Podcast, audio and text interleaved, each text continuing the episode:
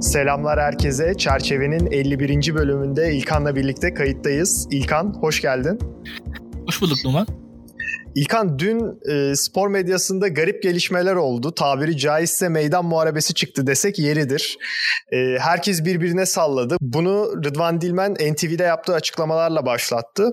Rıdvan Dilmen açıklamalarında Rasim Ozan'ı, İbrahim Seten'i, İsmail'leri ve Mehmet Aslan'ı Fethullahçı olarak niteledi ve bunlara bir tweetlerini göstererek işte isimlerini vererek saldırmaya başladı ki bu bizim alışık olduğumuz bir şey değil. Özellikle şu anki medya düzeninde. Ardından bu isimler Rıdvan Dilmen'e tabii iddiaları yalanlayarak Rıdvan Dilmen'in yalan söylediğini söyledi ve Fatih Altaylı girdi bir de aynı saatlerde.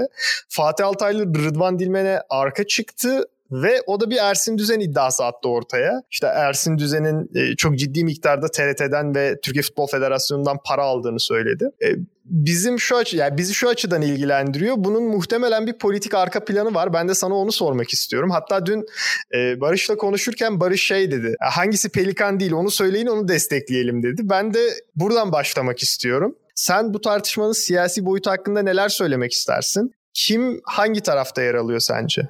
olduğu gibi dünyadaki popüler futbolun, sporun gelişiminden alarak konuyu gelmeyelim. Ee, şöyle. Futbol ayakla oynanan bir oyundu. 1900'lerin başında İngiltere'de ortaya çıktı. e, tabii daha öncesinde aslında. Türkiye'de ilk Bornova'da oynandı futbol resmi olarak. İngiliz azınlıklar başlattı. Genelde batılaşmanın sembolü diye başlayalım. Ama şu dediğine gelirsek Türkiye'de birincisi şu e, Numan. Türkiye'de futbol e, yapı olarak, organizasyon olarak e, hükmettiği güçle e, hükmedenler arasında bir asimetri olan bir yapı. Nasıl bir yapı? Yani aslında çok büyük bir güç e, size ciddi bir ün, e, iletişim, erişim sağlıyor. E, futbol üzerinden hayatta tanıyamayacağınız insanları tanıyabilir hale geliyorsunuz. İnanılmaz e, ilişkileriniz, bağlarınız olabiliyor. Ama şu var genelde e, bunun e, bu kalibredeki kalitede hem ahlaki olarak hem insani olarak hem eğitim olarak olmayan insanlar tarafından aslında futbol camiası oluşuyor. Şimdi e, bunun sonunda da futbol camiası genelde e, kullanılıyor ve yozlaşıyor öyle söyleyelim. Bu yozlaşmanın da etkilerini biz e, gerek sportif başarısızlıklarda gerek sporun Türkiye'ye yayılmamasında birçok alanda görebiliyoruz bunu. Çok da yani bunun için dehşetli örnekler vermeye gerek yok veyahut da herhangi bir yeri yöneltmeye gerek yok. E, yönelmeye gerek yok. Şimdi son dediğine gelelim. E, Rıdvan Dilmen'in açıklamalarına baktığımız zaman Rıdvan Dilmen'in bir dün geceki açıklamaları var. Bir de daha önceki geceki açıklamaları var. Evet. Bence e, zaten asıl önemli olan daha önceki açıklamaları. Onu da söyleyeyim. Dün geceki açıklamalar bana daha ziyade sahnelenmiş açıklamalar gibi geldi. Daha önceki açıklamaları ise mesela orada Rıdvan Dilmen Ersin Düzen'den bahsediyordu. İkinci günkü açıklamalarında Ersin Düzen konusu bir anda yok oldu. Neden yok oldu bilmiyorum. E, bu enteresandır numar. E, genelde böyledir bu işte. Çünkü futbol camiasındaki insanlar birbirlerini bilirler, birbirlerine karşı pozisyon alırlar ve dediğin gibi aslında bir iç e, uzlaşma vardır. Yani orada ben senin tavuğuna kış demem, sen benim tavuğuma kış demezsin. Bu şekilde iş gider. Bazen de çıkarlar çatışır. E, kimilerinin kirli çamaşırları ortalığa çıkmaya başlar. Burada şu var, futbol camiası her ne kadar e, büyük paraların döndüğü bir camia olsa da mesela buradaki gazeteci kitlesi bu kadar büyük paraları kazanamaz. Ancak büyük paraların yakınında yer alır. Büyük paraları kazanamadıkları zaman da o büyük paraların e, hareketine müdahil olmaya çalışırlar gazeteciler. Bu müdahale sırasında da basın yozlaşır. Basitçe söylemek gerekirse. Yani şöyle söyleyelim. Bir teknik direktör istifa ettiği zaman diyelim işte 3,5 milyon euro tazminat alıyor. Şimdi 3,5 milyon euro tazminat bir gazetecinin maaşı için inanılmaz bir şey. Ama bir e, teknik direktörün e, istifasına giden süreci bir gazeteci başlatabilirse yani bir yandan da 3,5 milyon euroluk bir şey etkileyebiliyor o gazeteci. Öyle söyleyelim. Veyahut da evet. şöyle söyleyeyim bir X futbolcu için inanılmaz büyük yetenek diye e, bir gündem oluşturup o X futbolcunun değerini 500 bin eurodan 2 milyon euroya çıkartabilir mi? Genelde artık zor çıkartır da eskiden çıkartabiliyorlardı mesela. Kimi zaman bu, bu adam nasıl bu kadar gözünde canlandırabiliyorsun değil mi mesela? Burada Evet yani bütün medya aynı oyuncuyu yazıyor. Evet. Yok oraya gidecek, yok buraya gidecek. Pazar yani fiyatı kızıştırıyorlar, marketi kızıştırıyorlar. İşte o, fiyat yükseliyor. Birileri de milli takımı alıyor. Bir, bir maç milli takımda 5 dakika oynuyor. Milli oyuncu veriyor nedense. Öyle milli takımda da çok dehşetli bir yere almıyor ama bir anda o futbolcunun herkes o futbolcudan konuşmaya başlıyor ve e, değeri inanılmaz artıyor. İşte bu değer artışının aktörleri aslında çok minik gelirlere sahip insanlar. Ama o değer artışı çok büyük. Ve buradan bir rant doğuyor aslında. Şimdi bir defa böyle bir sistemi görmek lazım. Ee, bunun ya şey gibi diyebilir miyiz burada e, arsandan işte yol geçmesi gibi bir şey burada aslında gazetecilerin üstlendiği rol. Ya daha birazcık daha alengirli bir şey Numan. Burada çünkü şöyle bir şey var. Şimdi futboldan ya futbol ekonomisinden kazananlar aslında normal olarak futbolcular. Bizim ilk yayınlarda söyledik hatırlarsın. Yani e, korona karantinası varken bugün Messi'nin değeri yok demiştim. Karantina yoksa Messi'nin değeri 250 milyon dolar. Şimdi bir kişinin değeri bir fitness hocasını 250 milyon dolarlık değere çıkartan şey izleyenler, ilgi alaka. Ya o futbolcunun kendi rantı hani o işin doğası zaten o yetenek vesaire. Ee, hani benden daha iyi okumuşsundur John Rawls'u vesaire. Yani burada buradaki o, o kişisel yetenek tamam. Ama onun dışındaki yan aktörlerde sıkıntı başlıyor. Zaten burada menajer, gazeteci falan Hı-hı. gibi. E burada da e, oradaki ilişki oyunları bunun içine ne kadar giriyor meselesi var. Şimdi burada Türkiye'de yaşanan şey neydi diye baktığımız zaman Türkiye'de e, bir defa Berat Albayrak'la Trabzonspor arasında yakınlık olduğu görülüyor. Ve şu anda aslında e, Rıdvan Dilmen e, zeki bir insan. Yani e, çok zeki değil ama zeki bir insan ve iktidarın içerisinden bir dille iktidarı eleştiriyor şu anda. Yaptığı şey bu Rıdvan Dilmen'in. Yani Rıdvan Dilmen iktidarın içerisinden bir dille ben sizdenim diyen bir dille iktidarın gene içerisinde olanları eleştiriyor şu anda. Yani Rıdvan Dilmen'in eleştirdikleri hı hı. gene iktidar. Yani Rıdvan Dilmen e, A Haber'i ben daha senden reisçiyim diyerek eleştiriyor. Öyle söyleyeyim. Şimdi e, buradaki pozisyon bu. Yani Rıdvan Dilmen aslında e, bizi bizi dinleyenlerin pelikan dediği e, Berat Albayrak e, çizgisi diyebileceğimiz bizim aslında daha zaman daha öncesinde da, çok daha iyi ifade ettiğimiz Turkuaz Medya Grubu olarak birçok yayınımızda söylediğimiz hatırlarsınız zaten bugün de he, evet, evet, ya evet. bugün de hedef Turkuaz Medya Grubu dikkat edersen. Yani o açıdan Rıdvan Dilmen de direkt Turkuaz Medya Grubu üzerinden söyledi. Rıdvan Dilmen burada kendisini e, Rıdvan Dilmen'in kendi daha samimi olduğu insanlar var normal. E, Rıdvan Dilmen'in en samimi olduğu kişi e, Sayın Cumhurbaşkanı abisi Mustafa Erdoğan. Tayyip Erdoğan abisi Mustafa Erdoğan ve Mustafa Erdoğan'la Rıdvan Dilmen arasında bir samimiyet var. Bu samimiyet biliniyor. Rıdvan Dilmen'in bu samimiyetli futbol camiası tarafından farkında olunuyor ve Rıdvan Dilmen'in itibarı da artıyor bu samimiyet üzerine. Onu da söyleyeyim. Rıdvan Dilmen'in bir aktör olarak gücü de yani Rıdvan Dilmen'in sözünün itibarı da artıyor. Yani Rıdvan Dilmen bir şey dediği zaman demek ki Tayyip Erdoğan da böyle düşünüyor diye diğer insan hareket ediyor. Biraz bir aslında komik de bir oyun var futbol camiasında. Herkesin Tayyip Erdoğan adına iş yaptığı ve bir, yani herkesin Tayyip Erdoğan adına iş yapan tamam mı? Ve birbirine karşı pozisyon alan e, aktörler var.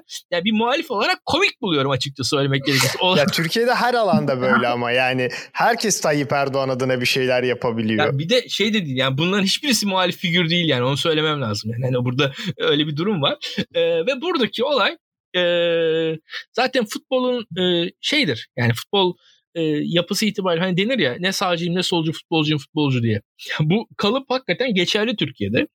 Öyle söyleyeyim. Yani Türkiye'de yarın bir gün iktidar değişirse muhtemelen hemen hemen aynı figürleri aynı pozisyonlarda ama bu sefer farklı bir iktidar adına bu hareketleri yaparken de görebiliriz gibi geliyor bana. Öyle söyleyebilirim yani. Çünkü bu diğer alanlarda böyle değil bu kadar. Yani ben akademide ya da medyada e, en azından siyasal hani siyasetin konuşulduğu medyada bu kadar bir e, hani e, ne diyelim dönekliğin olabileceğini zannetmem ama hani spor medyasında olabilir bu. Spor medyasının figürleri çünkü politik figürler de o kadar olmadıkları için bir yandan ya e, hani mesela Rıdvan Dilmen'in ağzına ya ben yandaş değilim ama Tayyip Erdoğan hayranıyım sözü bir oksimoron bile olsa yakışıyor. Yani anlatabiliyor. Çünkü bu e, yani sonuçta spor figürü. Siyasi figürü olsa evet. e, yakışmaz. Ama Rıdvan Dilmen olduğu için Rıdvan Dilmen'e insanlara hani o kadar da yani şöyle söyleyeyim dışarıdan bizim gibi siyasete duyarlı insanların hissettiği kadar yakışmaz bir söz değil bu dışarıdan bakıldığı zaman. Yani üçüncü kişilerin baktığı. Çünkü yani senin benim için ya bu, bu Rıdvan Dilmen ne saçmalıyor?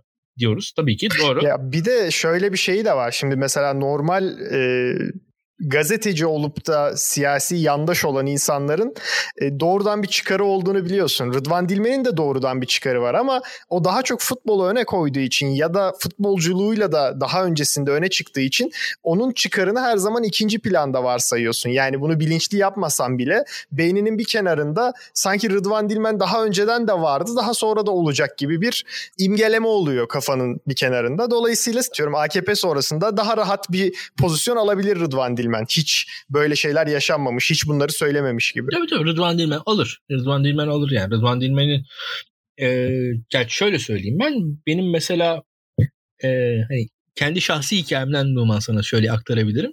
Benim yandaş olmasına üzüldüğüm insan Rıdvan Dilmen'dir. Çünkü Rıdvan Dilmen benim kendi İlkan Dalkuş şahsi tarihinde yer alan bir insan. Yani benim hani babamla en yakın baba oğul ilişkisini kurduğum zamanda o yaşlarımda mesela Rıdvan Dilmen'i konuşuyorduk biz babamla öyle söyleyeyim. Beraber maça gidiyorduk falan. Hani o açıdan ben hani kendi gençliğimden bir parçanın alındığını hissettim Rıdvan Dilmen bu derece yandaş olduğu zaman yani öyle söyleyeyim. Hani o açıdan mesela hani hakikaten yaraladı. hani denir ya. ya. Gerçekten yaraladı ama ne yapalım hayat böyle. Ee, şöyle söyleyelim şimdi burada Rıdvan Dilmen'in kullandığı değil e, Göksel Gümüşdağ'ın ki Göksel Gümüşdağ'ın Rıdvan Dilmen de bahsetti. Emine Erdoğan'ın bir akrabası Göksel Gümüşdağ damadı. Ee, Mustafa Erdoğan, Tayyip Erdoğan'ın abisi.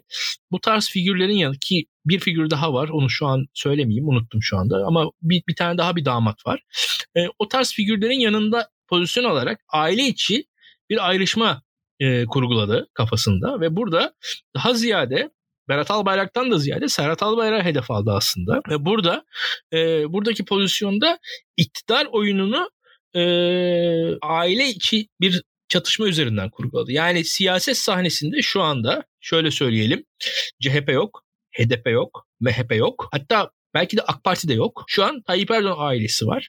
Yani şu an aslında fiili olarak gördüğümüz şey bir saray entrikası fiilen bir e, şehzadeler savaşı da diyebiliriz buna. Böyle söyleyebilirim. Yani burada yaşanan şey budur. E, bunun tabii spora yansımasını biz görüyoruz. Spora yansımasında da e, daha ziyade Fenerbahçe üzerinden e, ve Fenerbahçe ile zaten Fenerbahçe'nin daha önceki yaşadığı işte bu şike süreci, FETÖ davaları falan üzerinden bunu bir siyasal dile kavuşuyor. Aslında şimdi evet e, Fenerbahçe'nin yaşadığı bu cemaat vesaire Fethullahçılar meselesi var. Bu doğru. Ama şunu şöyle söyleyeyim. Bugün yaşanan çatışma e, aslında o doğrudan o Fethullahçılık çatışması değil. Yani kimse kendini kandırmasın. Bunun siyasal alana e, tevil edilmiş edilme şekli Fethullahçılık, FETÖ'cülük vesaire üzerinden tevil ediliyor diye düşünüyorum ben. Yani yoksa şu anda artık hani Fethullahçılar, FETÖ'cüler falan hani medyada etkin de şöyle böyle bir operasyon yapıyor. Bu, bu, bu gerçekçi değil. Ya bir de ama ilginç kısmı şu. İlkan bir spor medyasından yani bir spor e, kanalındaki bir tane figürden televizyona çıkıp ya bakın bunlar bunlar Fethullahçı demeyi e, ya çok alışık değiliz buna. Hatta hiç alışık değiliz. Daha önce görmediğimiz bir şey bu. İlk defa gördüğümüz bir şey. E, beklemeyeceğimiz bir şey oldu aslında. Hatta o yüzden insanlar bu kadar garip reaksiyonlar verdiler sosyal medyada. Yani bunun aslında başka bir boyutu da olmak zorunda gibi geliyor bana. Çünkü Rıdvan Dilmen Türkiye'nin en çok bilinen figürlerinden, spor figürlerinden bir tanesi. İsim verdiği insanlar nispeten daha az biliniyor. İbrahim Seten vesaire, Rasim Ozan onlar arasında en çok bilineni. Ama doğrudan beyaz futbola ki Beyaz Futbol mesela Melih Gökçe'nin kanalı. Yani Beyaz TV. Doğrudan oraya bir saldırıda bulundu. E sen şimdi diyorsun A Haber'le ve işte Serhat Albayrak'la bir problemi var. Yani bu güç çatışmaları aslında benim ilgimi de çeken ve çok alışık olmadığımız yani bir iki sene önce görmeyi tahayyül dahi edemeyeceğimiz şeyler. Ee, şöyle söyleyeyim ben burada en basitinden aslında siyaset çok içinde futbolu. Yani siyaset çok içinde futbolun ve futbol figürlerinin e, tarzlarıyla siyasetin tarzı aslında biraz birbirinden farklı ve olmuyor. Yani e, şöyle söyleyeyim doğaları birbirini birbirini tam karşılamıyor bu figürlerin diye düşünüyorum ben. Ve e, sonuçlar çok kötü oluyor en basitinden. Rıdvan Dilmen'in e, iddialarının bir kısmı bana hani aşırı komik geliyor. Bir kısmı e, muhtemelen orada Rıdvan Dilmen'in anlattığı yolsuzluklar var. Öyle söyleyeyim ben. Bir kısmını hani ben de bana da makul geldi yani öyle söyleyeyim en azından. Veyahut da işte birkaç yerden maaş almalar falan veyahut da orada hatırlarsın o e, Cüneyt Çakır'ın babasına dair FETÖ'cü raporu, fe, sahte bir rapor hazırlanmış falan. Yani onlar doğru muhtemelen yani. Orada bakıldığı zaman hı hı. gerçekten de bir numaralar çekenler evet. var. Veyahut da o işte İbrahim Seten'e dair mesela e, bir şeyleri söylemiş bir şeyleri söylemedi mesela orada Rıdvan Dilmen. Bilmiyorum hani onun ne kadar e, hani şeyden centilmenlikten öyle davrandı ne kadar başka türlü davrandı. Veyahut da yani Rıdvan'ın da şey bir figürü vardır yani hani bu adam e, mesela Erman Toroğlu'na karşı tavır almıyor falan. Burada her zaman şey e, bir kontrollü üslup da futbol spor camiasının ünlüleri tarafından sergilenir diye düşünüyorum. E, bu çatışmanın ama ben süreceğini tahmin ediyorum bu arada onu da söyleyeyim. Çünkü e, bu çatışma ilginçtir. E, bir ucunda başka başka figürler de var. Benim tahminime göre hatta birazcık daha kim mesela? Ve hatta şunu da sorayım. Hem kim diye soruyorum. Hem de şimdi Serhat Albayrak dedin. E, ATV gibi bir medya kuruluşundan nasıl bir yayın politikası bekliyorsun? Yani bu doğrudan olacak değil de hani doğrudan değiştirmelerinden dolayı sormuyorum. Şeyden ne bekliyorsun? Mesela A Spor e, Rıdvan'ın açıklamalarını Aspor'un, nasıl görür? Görmez e, mi? Yokmuş net gibi mi yapar? oldu. Turkuaz Medya Grubu Rıdvan Dilmen kamuoyunda özür dilemelidir dedi. Yani e, çok sert bir açıklaması oldu hatta Rıdvan Dilmen'e üzerine dair. Oradan Rıdvan Dilmen'i hedef aldı. E, ve burada işte A-Spor'un e, zaman hatta A-Spor'un açıklamasına da bakarsanız A-Spor'un aslında Tayyip Erdoğan her zaman yanında yer aldığı işte Turkuaz Medya Grubu'nun açıklamasına bakıyorum ben şurada. Turkuaz Medya Grubu darbeciler ve vesayet eliyle milletimizin değerlerinin çiğnenmesi rıza göstermiş. Bizzat bu melun süreçlerde milletin ve onun lideri Cumhurbaşkanımız Sayın Recep Tayyip Erdoğan yanında yer almıştır. E, doğru yani. Aslında Turkuaz Medya Grubu hakikaten sürekli Tayyip Erdoğan yanında yer aldı. Çok da yanlış bir açıklama değil bu. İşte Gezi kalkışmasında 17-25 Aralık darbe sürecinde 15 Temmuz darbe girişiminde ve devletimizin terörle yaptığı mücadele televizyonlarımızın ve gazetelerimizin sergilediği milli duruş herkesin malumudur. Vesaire vesaire. FETÖ, PKK diyor burada. Hal böyleyken e, böyle böyleyken işte Rıdvan Dilmen'in açıklamalarını eleştiriyor bundan sonra da. E, ya işte yorumcularımız istediğini söylerler. E, Rıdvan Dilmen bunun şahidir. Bizim kurum ama Rıdvan Dilmen'i işte te- tekzip ediyoruz diyor. E, FETÖ bağlantılı kimse bizim grubumuzda yer alamaz. Şimdi buradaki mesele şu. Yani A-Spor da Rıdvan Dilmen'e karşı tavır alacaktır. Ve e, ben A-Spor'dan da sert hareketler bekliyorum öyle söyleyeyim ben. Buradaki daha alt düzey figürler muhtem alt düzey figürlerin başına bir şey gelebilir. Senin ismini az duyduğun, az bildiğin figürleri. Yani şimdiye kadar pek tanımadığın ende figürlerini belki çekilebilirler, çekinebilirler, korkabilirler diye tahmin ediyorum bu tarz açıklamalardan. Hani şu andan sonra herhangi bir savcının öyle harekete geçeceğini falan ummuyorum bu tarz hareketlerde. Ee, ama bir medya savaşı e, kesin kez olacaktır. E, ve daha da büyür diye tahmin ediyorum ben. Öyle söyleyeyim. E, daha da büyür. Peki o zaman buradan şuna bağlayıp hemen bitirelim. E, bu tartışmalar artık sen dedin ki bu hani bir tarafın AKP diğer tarafın başka biri olduğu bir tartışma değil. Bunların hepsi AKP diye. Bu AKP içinde daha önce de birçok sefer konuştuğumuz tartışmalar çok daha fazla gün yüzüne çıkmaya başladı. Ee, işte Soylu ile Berat Albayrak kavgası, Süleyman Soylu ile Berat Albayrak kavgası. İşte Rıdvan Dilmen ve Göksel Gümüşdağ bir tarafta, Berat Albayrak ve Serhat Albayrak bir tarafta senin söylediğine göre.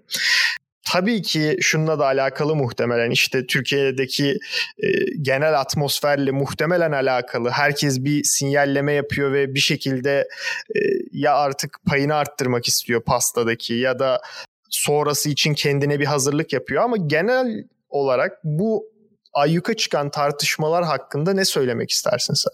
E, normal şöyle söyleyelim. E, Türkiye'deki iktidarın alanı sınırlı. Yani neticede ve iktidarın vereceği dağıtacağı şeyler de sınırlı. İktidarın vereceği dağıtacağı şeyler bugün ve verdiği dağıttığı şeylerden yarın daha fazla olmayacak. Türkiye'nin ekonomik kapasitesinin sınırlarına gelmiş durumdayız.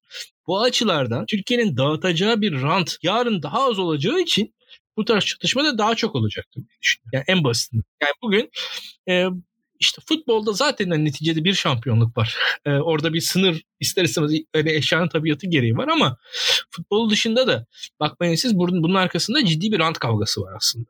Yani oradaki mesele şampiyonluk kavgası değil. Orada e, bu işte Türksel üzerinden kurulan medya grubu onun üzerine işte bu BIP sporlar falan filan baktığınızda orada bir rant meselesi var. Orada gazetecilerin üzerinden kurulan bir rant e, çatışması meselesi var zaten.